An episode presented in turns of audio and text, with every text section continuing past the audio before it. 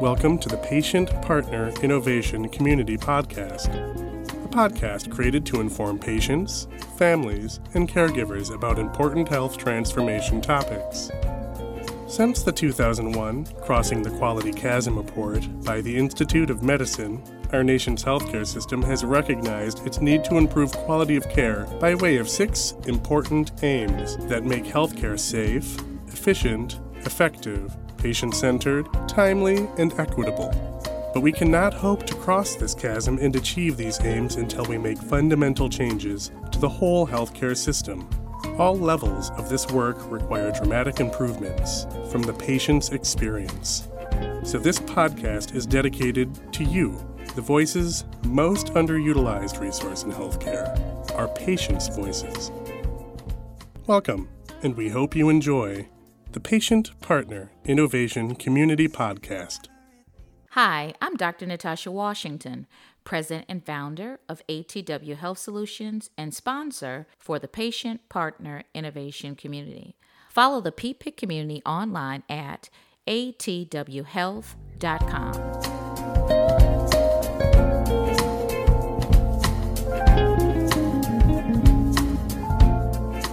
Well, hello, everybody, and thank you so much for tuning in to Patient Partner Innovation Community Podcast today. I am your host, Desiree Collins Bradley, and we have a robust conversation to have with you today. I can't wait. So, today we have with us Dr. Kirsten Meisinger. Welcome, welcome. I thank you, Desiree. Great. So, Kirsten, I know you extremely well. I know we've worked together for quite some time on some CMS stuff, transforming clinical practice initiative, and so really got to know each other quite well. And so I know, you know, with everything going on with COVID and, and all this, all things COVID and telehealth, we really want to have a rich conversation. So before we get started, why don't you go ahead and introduce your lovely self to our listeners? I will do that. Uh, my name is uh, Kirsten Meisinger. I uh, am a doctor. I am a family doctor, in fact, and I work at, at the Cambridge Health Alliance, which is a uh, what's called we call it a safety net um, healthcare system, which means uh, if you show up, we take you as our patient. Doesn't matter whether you can pay or not. Everybody is our patient, um, and we are just north of Boston, Massachusetts. Um, and I've been a family doc with the same group of patients um, who are now like my family for 20 years, um, and all the entire time at Cambridge Health Alliance, which has been an absolute joy. Oh wow, that is awesome! Talk about continuity of care at its best. That is amazing. So you know, you I, you know the state of the world. Everybody is is knee deep in coronavirus, COVID nineteen, and when I thought about doing this podcast and the topic, I couldn't think of anybody better to have this conversation with. Two reasons. One, you're in the knee, knee deep in the weeds of patient care every day. And like you said before, you've been treating your patients for quite some time. And then two, Cambridge Health Alliance, along with your partnership, you guys have really been kind of innovators in the field of patient and family engagement. And I know that you're going to be able to share with us some really good insights. So what you know first of all i just want to start off and say how has covid kind of impacted the way you delivered your patient care if at all so it feels to me desiree like a something a, a little switch got flipped overnight and the entire world just turned itself right upside down mm-hmm. and within 10 days we had turned 90% of visits that i was doing in the office to doing everything by telephone. And yeah, that's and that is a very short time to take every single clinic, every single specialist, every single primary care doc, PA, nurse practitioner, and turn everything on its head. And all of a sudden, we're sitting on our couches um, doing telehealth. Or for initially, we actually were sitting in the clinic for a while, and we realized it was kind of silly sitting next to each other that we would actually be a risk to each other. So yeah. we have this very weird, interesting existence where I now reach out to people that I've known for 20 years and families who are like my family, but I'm sitting either at, you know, the sort of desk in my living room or on the couch, or sometimes I have to run into the bedroom if the kids wake up. Like it's a very funny, strange place to be. But the, the wonderful part is that I still, you know, the second I hear my patient's voice and the second they hear my voice, we're just instantly connected again. And we, so building on that relationship, using mm-hmm. telehealth to be able to do that has just been fabulous. You know, and and I'll I'll say telehealth comes in many spaces, and so versions. I'll say, you know, I'll, I'll take my daughter and my examples for existence. You know, before this, we were before we started recording, we were talking about my torn meniscus and ACL, and so I ended up having to do a lot of those televisits because this is fresh now. You know, we started out on the phone, and then my physician was like, "Let's try this um, video conferencing port." Didn't quite work, had to go back to the phone. Whereas my daughter, she's in one health system and she has had three to four different versions of telehealth medicine.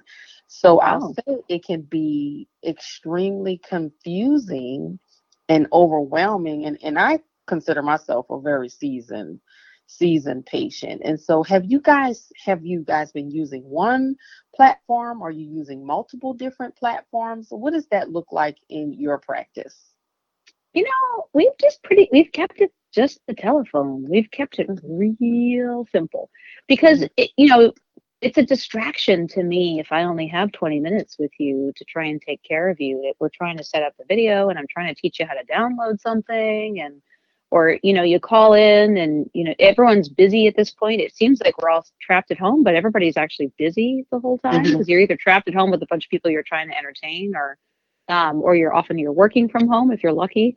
Um, so we actually fortunately in massachusetts massachusetts as a state just said you know what? Video is great but we're not going to require it. So we actually don't have to use video. We can just use telephone. And uh, it's been a really interesting journey. I would say before this experience that I fully expected video to be required for me to do a good job taking care of people in telehealth. Mm-hmm. And now I really mm-hmm. don't believe that's true at all. I think even for rashes, video is actually hard because you got to focus the camera on just the right part of your skin. And it's better just mm-hmm. to send me a picture.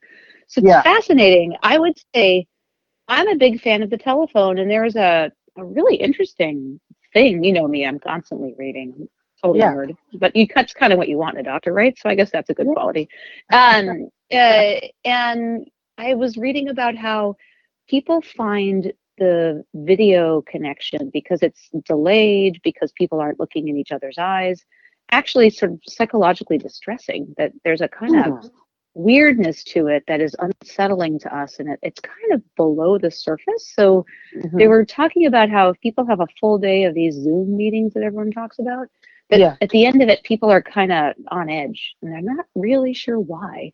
Um, hmm. And apparently the telephone doesn't do that because what I've done right now is Desiree, like I know you. So now as, as I hear your voice, your head is in my in my mind, right? I have your face in my mind. And there's yeah. nothing wrong with your face, right? Your face looks like your face always looks.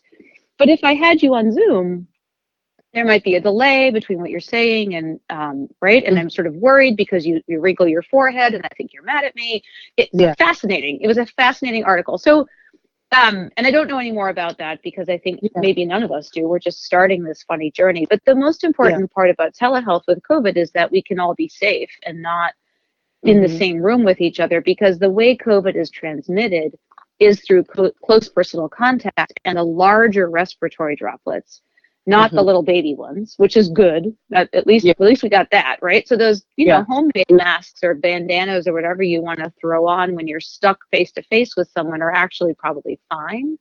Um, mm-hmm. But it also matters how long you're you're you're with someone, right? Because you can get a little stuff seeping into the air. So mm-hmm. so people who live with, if one person's positive for COVID, most times everybody in the house or apartment or you know relatively close contact with them over, over a long time winds up becoming positive but not always. We've had you know we've had people self quarantine pretty effectively in their just their room.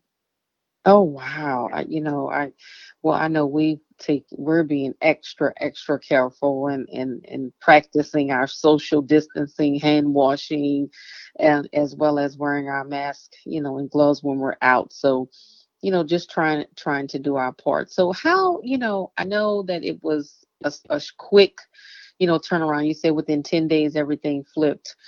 How were your patients if did they express to you did they like the telehealth were they afraid of it um, i know that you see a very diverse patient population and i'd be interested to know any feedback that you receive from them you know around the tele what was the messaging that you guys use how did you get the message across to them hey you know we're able to see you um, over the phone well, one of one of the things that I love most about the work we do at Cambridge Health Alliance, particularly in primary care, is that we work in teams. So our patients were very comfortable with our receptionists.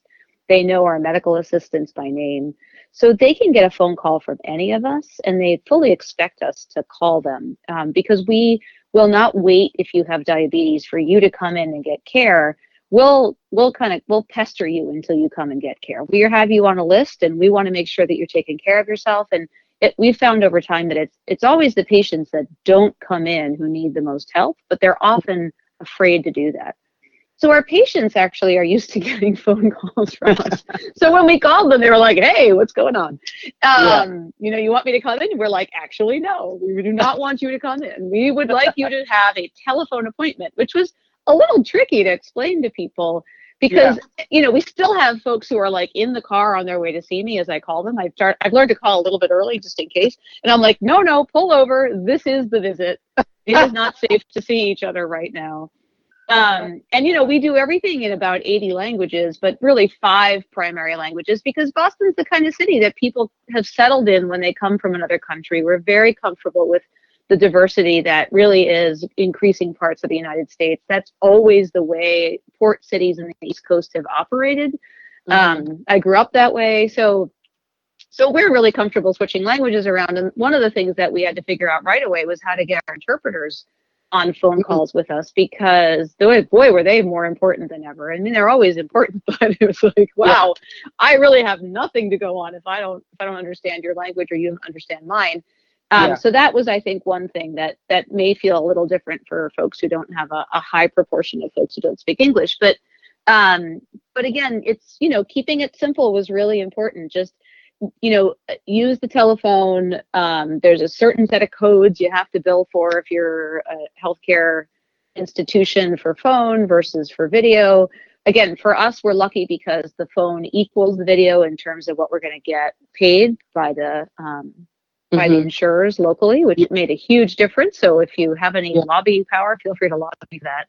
Um, because yeah. it allowed us to continue care seamlessly. I mean, we didn't miss a single appointment. We just we flipped all those appointments over just to be telephone um, and explained it to patients and wow. put you know put some stuff off. Like we were like, you know, maybe now is not the time for your physical since I can't actually examine you. Yeah. Let's just yeah. wait on that one.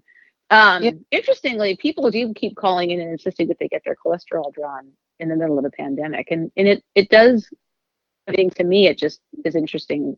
An interesting mm-hmm. reflection of yeah how much we have emphasized certain things over others, right? Like yeah. the last thing a doctor is worried about right now is your cholesterol. I got to tell you, everybody, do not worry about your cholesterol. Yeah. yeah. cholesterol takes 20 years to kill you, if at all.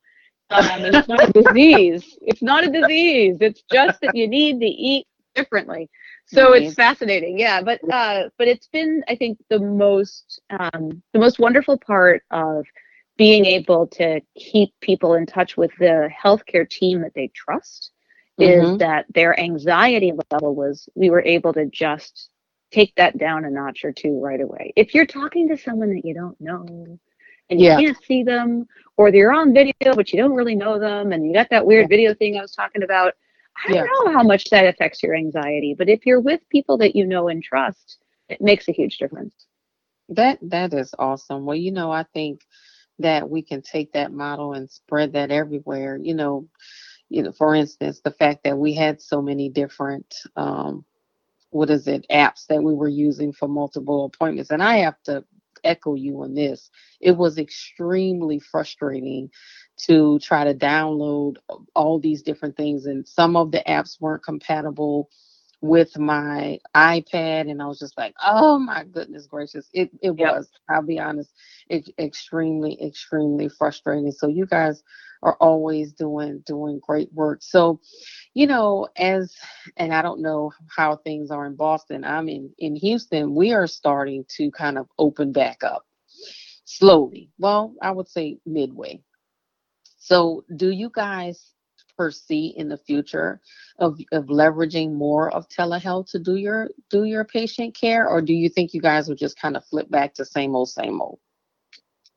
There, we can't go back um, mm-hmm. safely for two years till there's a vaccine. I mean, people. I think my my prediction, Desiree, is that if people are trying that where you are, they're going to have to retreat mm-hmm. and go back to telehealth.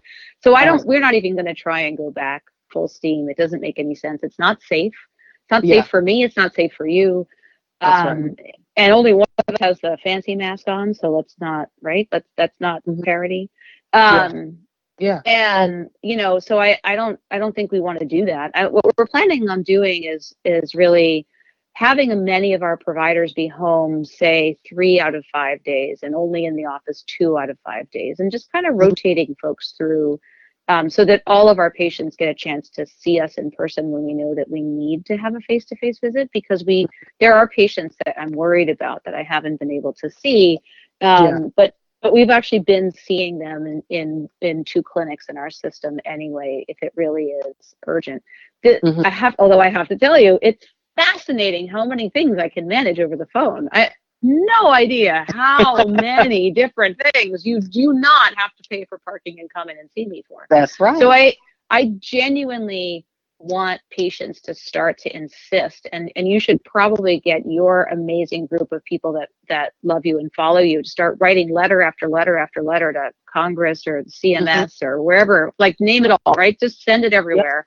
yep. mm-hmm. demanding that this never go away because how's it's going to feel very silly to be dragging you guys back into the office for a conversation that actually is more effective when you're in your house and calm and really able to listen to what I'm saying and mm-hmm. really able to like, you know, think about this, right? With diabetes, to be like, hey, you know what? Get up and go open your fridge and just tell me what's in it, right? You don't even have to yeah. do the embarrassment of having it on video because I don't know. I don't want to show anyone my fridge. I don't know what yours looks like, but it is not. mine is not a thing of beauty. I got yeah. three teenagers and they are just absolute little pigsties. So, so getting, um, you know, getting that kind of interaction and that kind of calm that that I have noticed between, you know, me really, you know, being in a very safe environment. I'm in my house, which I happen to enjoy. I have a very lovely family. And them, you know, not being frantic between trying to get to the appointment on time from work and worried about the kids and, you know, all the other just yeah. stressors that used to be part of our life. That mm-hmm. that peace, that grace has been beautiful. I love it. And I, I will I will fight to not not give that up. Um, I think that it's very appropriate for certain things to mm-hmm. not demand that I sort of pretend to examine you, right? You know, like yeah. if you've been my patient for 20 years and and we're mm. just talking about stuff, does it matter what your what your heart rate is? I don't know, right? This is apparently yeah. not because people are doing pretty well and it hasn't been long, but you know, there have been many fewer emergencies than uh than I I think our medical system led us to believe. Um, yeah not to discount the you know we do physical physical exams actually really important for certain things but um, ironically yeah. the things that telehealth was used for before i find harder to diagnose on telehealth than the stuff that i just described it's much easier for me to have a conversation with you about how we're going to make your diabetes and right the best possible state that you can manage than it is for me to figure out exactly why your throat hurts because it's really hard for me to examine your throat and your ears um, yeah. Ironically, telehealth was used for that other thing, not for diabetes. And so, I, again, we need to start doing some advocacy to switch those. Uh, you know, and you said something that hit the nail on the head. You know, I know from the patient population, we have been screaming from the rooftops, you know, telehealth, telehealth, telehealth, telehealth, especially in rural populations, you know, you know, some communities that don't have access to adequate health care. I mean, we have been trying and it was just amazing to me to see how quickly we were able to flip to telehealth literally like you said overnight. And so i would echo that too for all the listeners you know those that are tuning in to really take a take a strong advocacy role in your communities and write your legislature, share your telehealth stories, you know, really push your government officials to not let this go away because I I agree. I don't think we can go backwards. The only thing we can do is go forward. And so, you know, I'm I'm hoping that we can all band together, clinicians and patients, and really, you know, stand our ground and say we want to keep this. This is this is working. I mean, I think well, about this is, yeah. This is better medicine, Desiree, right? This is yeah. better medicine actually. This yeah. is not a, this is not second best. This is actually better for certain things. We should just say that. We should just be brave. Yep. And, and you know, I think about like my mother. She's got um, Alzheimer's.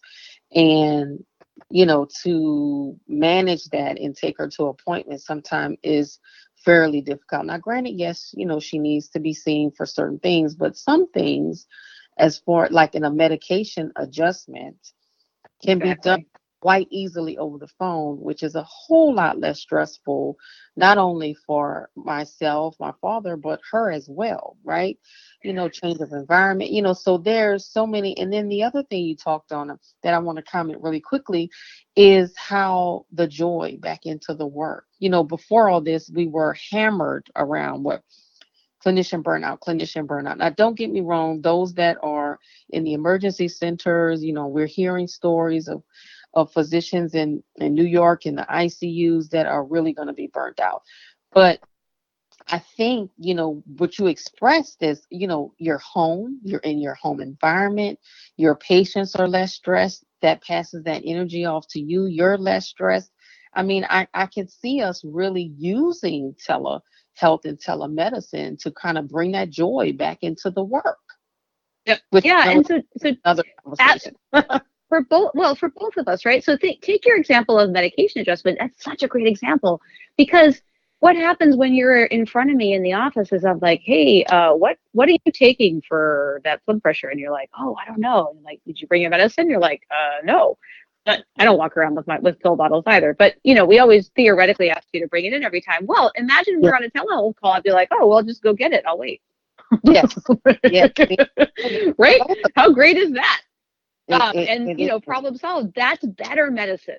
That's not yep. substitute. And and you know i'm pretty darn jo- joyful all the time. Like i get this amazing sense of you know love and community. And, and i have to tell you it's the it's wonderful. Uh, again but your but your point is a good one right? What what patients are able to do in a way that i am just admiring is that mm-hmm. they're more in control when they're on their end of the phone than they are when they're in front of me. They're not as intimidated and um, they're not in a in a foreign environment so so they'll say stuff that i think just feels easier to them and it's much easier for me to kind of really know what's going on and and the beautiful part is it's now taking me like five minutes to hang up the phone because you know like well it sounds like we're you're trying to like end the conversation probably like what you're trying to do with me right now um no, it, no, not at all. Just kidding. You know, we always right? fun. Yeah. Oh yeah. That uh, it, that I am. And the the conversation starts with you know ends with you know oh great well it sounds like we've kind of you know at least solved that problem and you know do you want to check back in in a week or right mm-hmm. you you know if you do you just call the office I'm I'm always available and they say yeah I think I'm okay but how are the kids how are you doing are you keeping safe right just the, all the love, all of the beautiful yeah. parts of our relationship. Like it's five more minutes of like, of like, oh right, I've got to give five minutes before I end so that I can do the making reassuring them that I'm okay, right? They really yeah. want to know that that um, that I'm taking care of myself because I matter to them and, and they know that that they matter to me, which is absolutely lovely. So oh, that that part has been beautiful that you know it, it's a beautiful beautiful symphony well you know before i let you go i have one question for you and this is really you know for our listeners that are chiming in if you could give i would say our community and that makes up of our providers our patients and everybody in in between what advice would you give them to kind of remain in control of their health during this pandemic? I know there's many, but if you could pick your number one stitch of advice, what would it be? So, this is what I say to my patients all the time, which is just keep it simple, right? Health is what we do all day, every day. It does not have to be complicated. You do not need to take vitamins. You do not need to take tons of pills, right? You basically just have to eat right and exercise and get enough sleep. If you do those three things, uh, you're going to be fine. And when I say eat right, I mean fruits, vegetables, fish, some beans, maybe some yogurt, right? Light on pretty much everything else. Um, and it. yep, no, really, like those are just kind of the five things we need. Not that I don't have coffee every morning because I love coffee, but I'm perfectly clear that I'm drinking coffee because I want to drink coffee, not because I need coffee. And yes. coffee's not really a bean, guys. It is kind of a fruit, I guess, but it's totally cheating. Um, the, right? And just just go for a walk. You don't have to join it. You certainly can't join a gym now anyway, so that's off the table. But just yeah. go for walks. It does not have to be complicated, people. Just keep it simple, right? Do the simple things, and your body is actually going to be your friend. Oh, well, I love it. Keep it simple. That is words to live by. I'm actually going to stick that on a post-it and I'm going to put that on my computer on my desk. So thank you for for that nugget of advice. Well, this has been as always, a wonderful conversation. And thank you, Dr. Kirsten Meisinger, for joining us today on Patient Partner Innovation Community Podcast. And again, we want to thank our wonderful sponsors and, and partners in this work. Dr. Natasha Washington at ATW Health Solutions. And there's another little piece of tidbit I want to share with you guys. We have a campaign that you've been hearing all about. And so if you've listened to this podcast, you know you've been listening out for the word of the day. So the word of the day at the end of the podcast is Cambridge Alliance. So remember, Cambridge Alliance, our word of the day. Thank you so much, Kirsten. Always a pleasure. And I cannot wait to continue the conversation with you next time. Anytime, Desiree. I absolutely adore working with you and admire your work tremendously. Um, so please keep it up you have an important voice. Oh, thank you. And as always, guys, be engaged. Follow the PPIC community online at atwhealth.com.